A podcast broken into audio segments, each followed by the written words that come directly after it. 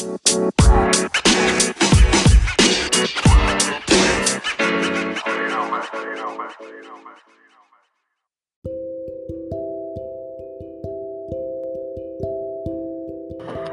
buenas noches a todos nuestros podcasters. Podcasters son, ¿no? No, esos creo que son los que hacen podcast. Bueno, Que sean a todos nuestros oyentes les deseamos un buen día, buena tarde y buena noche. Ya saben, dependiendo de la hora en la que nos estén escuchando. El día de hoy me encuentro gratamente otra vez con mi compañero Tonali Ernesto Espinosa Rodríguez. Esta vez sí le diste Ah, la eso. La práctica sea el maestro. Y mi compañera Miriam Sánchez Palafox. Hola a todos. A ti, muy a ti, Ernesto, a todos. Qué bien, muchas gracias. Eh, hoy vamos a hablar de lo que son los diferentes trabajos del psicólogo organizacional, las funciones que realiza y algunos ejemplos que tienen, que tenemos de estos sobre sus áreas de trabajo. En este caso, ocuparemos de ejemplo a lo que es la casa de Toño que ya hemos mencionado anteriormente. Podemos verlo más bien de una manera más gordo para no agarrar nombres o no agarrar este, empresas marcas registradas, simplemente restaurantes eh, donde explicaremos un poquito de sus funciones como psicólogo orga- organizacional, algunas ideas, propuestas que pues, puedan plantear tanto su servidor como mis compañeros. Para iniciar me gustaría dar pie con el de cómo aumentaríamos la productividad de la organización, de la empresa, de nuestro restaurante. ¿Cómo crees que lo haríamos, Miriam? Mm, Yo me imagino, como psicólogo organizacional, que podríamos aumentarla haciendo evaluaciones periódicas del desempeño que han tenido los empleados y de ahí tomar en cuenta si el desempeño es bueno o malo y proponer programas de intervención para mejorar la productividad dentro de la organización. Muy buena idea, sí. Aterrizándolo un poquito más a lo que es Casa de Toño. Imaginemos que tenemos un cocinero. Un cocinero que está, pues, haciendo poco a poco sus trabajos, sus comiendas. Y se ve un desempeño de que pues saca 20 al día, saca 20 enchiladas. Imaginemos. Pero en algunas ocasiones llega a atacar 10, 12. Entonces, ¿qué se hace? Eh, podemos verificar, por medio de, pues, como dijo mi compañera, las pruebas, los análisis de su desempeño, qué es lo que está pasando, de dónde es la raíz de, estos problemas y pues trabajar sobre estos. Quizá eh, no se siente cómodo en su área de trabajo, quizá el proceso que se le está obligando a hacer no es el adecuado, eh, quizás está manejando algún este, utensilio que no funciona bien, entonces, como psicólogos organizacionales vamos a intervenir para que la misma organización eh, se dé cuenta de estos pequeños problemas y logre corregirlos. Eh, puede ser mediante estos o inclusive si es algún otro factor externo, brindarle el apoyo necesario que, hasta donde pueda alcanzar la organización. En cuanto a la satisfacción del personal, Ernesto, ¿tú cómo crees que la podríamos mejorar?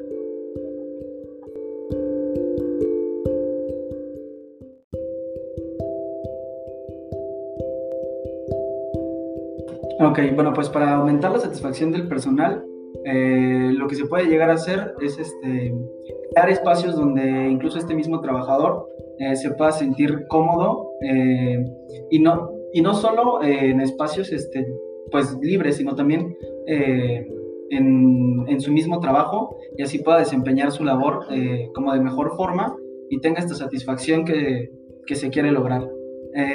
A mí se me ocurre de primera mano, yo qué sé, si se tiene que ir a comer, que se, que se haga, yo qué sé, pues una, un comedor con un espacio amplio, que tenga este, pues lo necesario, ¿sabes? Lo que se necesita. No sé si ustedes tienen alguna, alguna idea para, para complementar.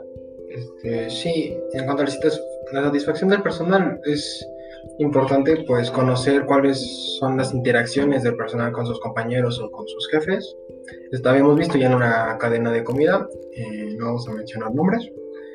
Algunas de las reseñas que tenían de los trabajadores de ahí, donde el sueldo puede ser excelente, pueden tener incentivos y bonos bastante agradables.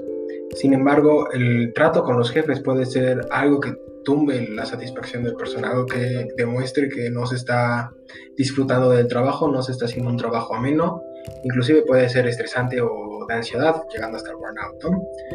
Eh, formas de corregirlo, dar capacitación a los jefes para que tengan un mejor trato con sus empleados, eh, explicarle bien cuáles son las funciones al empleado para que no tenga algún inconveniente en cuanto a los regaños o en cuanto a los incentivos que puedan dar los, jefes, entre otras cosas. Eh, en cuanto, eso sería en cuanto a satisfacción laboral. Ahora, para promover la cultura organizacional, también tendríamos otras opciones, otras ideas, y me gustaría que Miriam nos apoyara un poquito con eso. Claro que sí. Para promover la cultura organización. A mí se me ocurre que, siguiendo el hilo del ejemplo del restaurante, podría ser primero tomar en cuenta, bueno, que los directivos o gerentes, como se les llame en ese restaurante, tomen en cuenta los conceptos y qué es una cultura organizacional, ya que en ella intervienen el clima organizacional, los valores de la empresa que tenga la empresa misma y que transmitan de sus empleados y a sus comensales. También la misión y visión que tenga la empresa, yo creo que también deben de enseñársela muy bien a sus empleados para que tengan, para que los objetivos personales y los objetivos organizacionales sean uno mismo y eso ayude mucho a la cultura entonces, para todo esto a mí se me ocurre que pudieran hacer algún tipo de cursos o alguna, algún tipo de actividades en el que retomen cada uno de los aspectos de la cultura organizacional para que de una forma amena y divertida se los enseñen a sus empleados. Sí, estoy totalmente de acuerdo, pero yo creo que, bueno, para empezar es como la base, ¿no? Entonces es este, en lo cual nos vamos a basar literalmente en todo, ¿no? Es algo que, como dice Miriam, se debe de tener claro, es algo en lo que no solo eh, los trabajadores, sino también este, los propios encargados deben de tener muy claros. Y sí estoy totalmente de acuerdo en que se debe de, planificar, ver y tenerlo muy presente. Sí, de hecho, eh, no sé si recuerdan el inicio de, de los, del, estudio en lo que es la psicología organizacional, aprendemos cómo se hace una empresa, cómo nace la empresa y aprendemos estos conceptos que estaba mencionando mi compañera Miriam y mi compañero Ernesto, de los valores, los principios, el objetivo, visión, visión, que forman parte de la misma cultura organizacional, que llevan a que el comportamiento de los empleados, de los directivos y la búsqueda incluso de diferentes eh, consumidores genere un espacio pues ameno para todos o que promueva sus propios ideales. Eh, en el caso, por ejemplo, del restaurante, la actitud de servicio es algo muy importante y habíamos mencionado anteriormente en el caso de Casa de Toño. Es una de las principales ideas que siempre te ponen es saludar, dar una sonrisa, este, hacerte sentir en casa. Hacerte sentir en casa, es la casa de Toño, ¿no? Sí.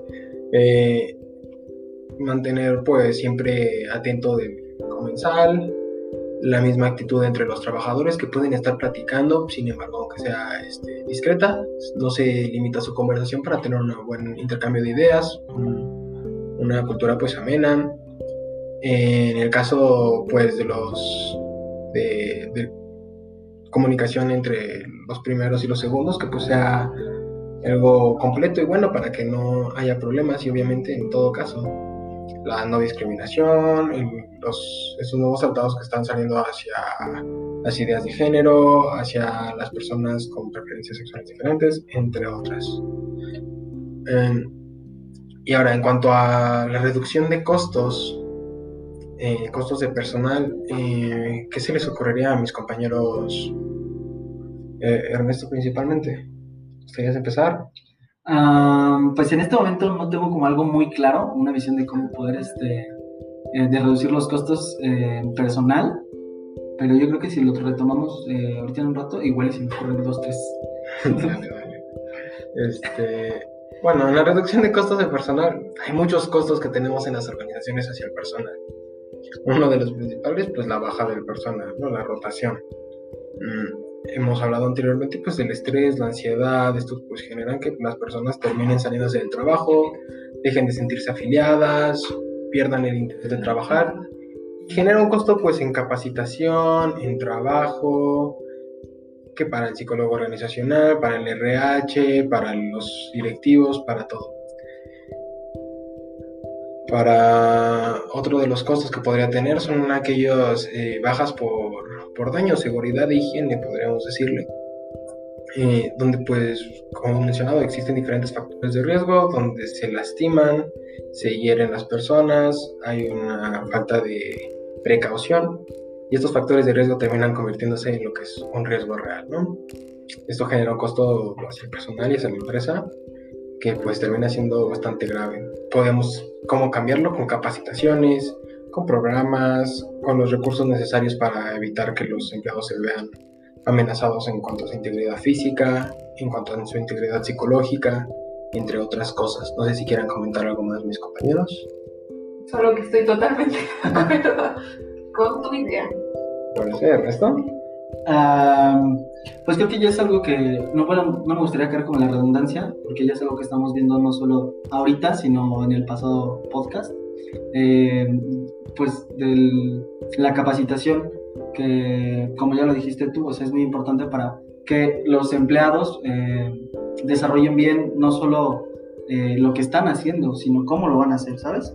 Entonces, evitando accidentes, evitando cualquier tipo de, pues de, de pérdida, más allá de lo económico, sino también de lo físico, ¿sabes?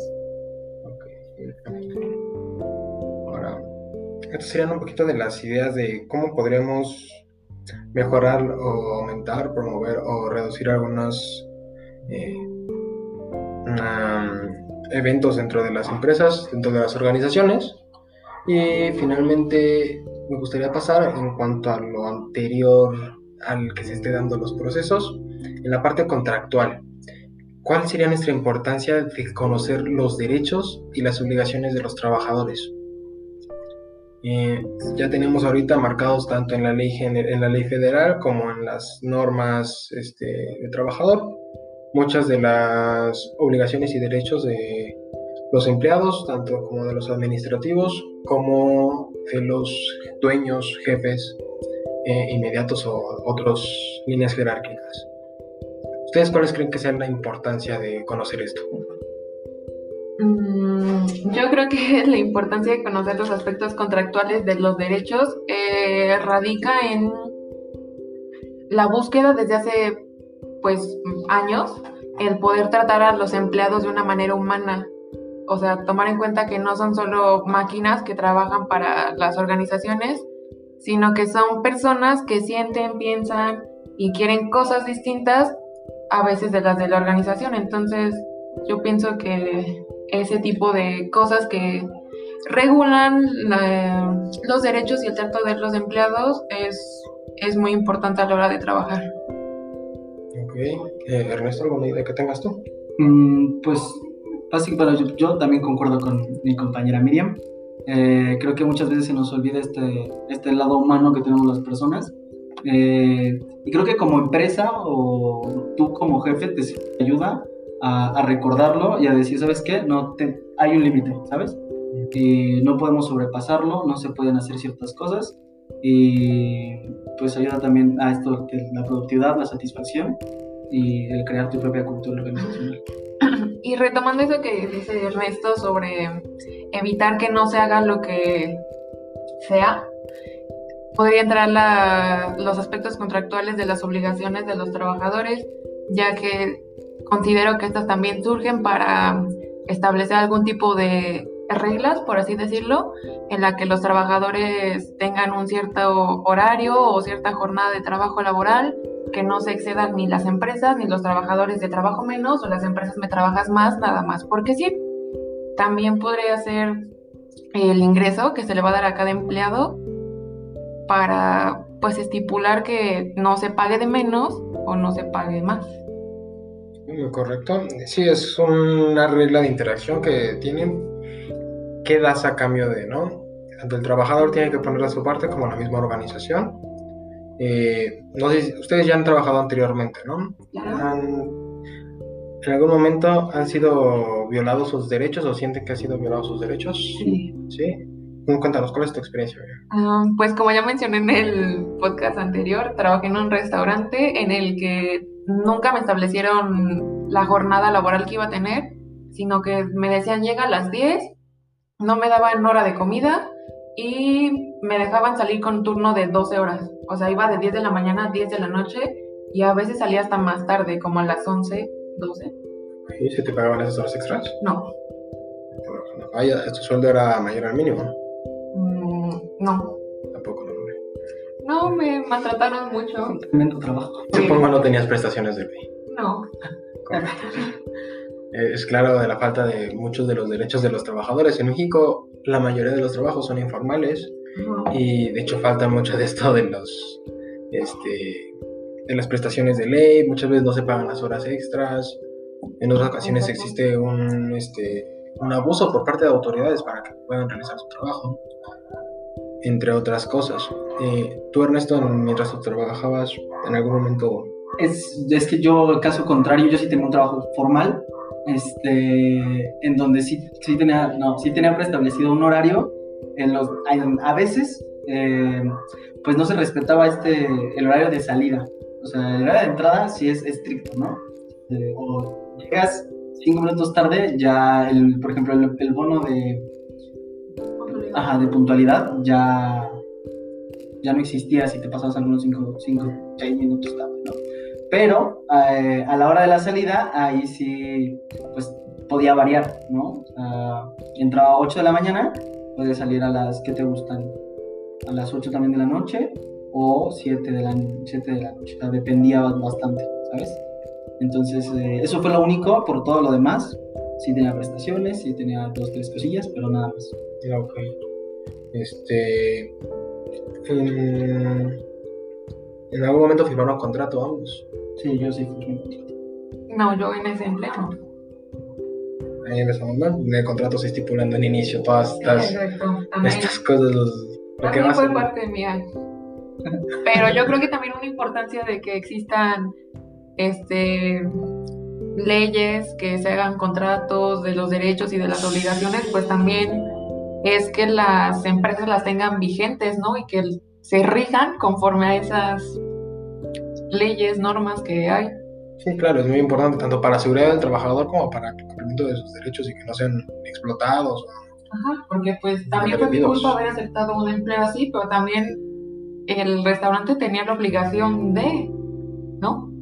Supongo. Y ahora, es, por ejemplo, esto es parte de los derechos, ¿no? Ahora, el- la otra parte de las obligaciones del trabajador, ¿qué dirías tú? Ahí tendríamos lo que son las funciones. En un contrato tienes una cuestión de funciones, un grupo de ¿Y qué pasa cuando se viola? actividades que tienes que desempeñar y claramente la violación de estos determina el final del contrato. Inclusive en algunas ocasiones puede terminar en demanda o en pérdida económica por parte del empleado hacia la organización para remunerar lo perdido, ¿no? Que de hecho es algo importantísimo en los contratos. Cuando se finaliza este contrato, puede finalizarse por el tiempo que está estipulado o puede finalizarse por despido, el cual por ley te toca una indemnización, un pago, El finiquito. el finiquito, eh, que creo que no, no les tocó por el tiempo que han de haber estado Ajá, trabajando. Sin embargo, eh, son cuestiones importantes que se van tocando. Esa finalización del contrato, tanto para que una parte ponga lo suyo y la otra parte ponga lo suyo, son claves en lo que es la ley y el- la organización. Claro.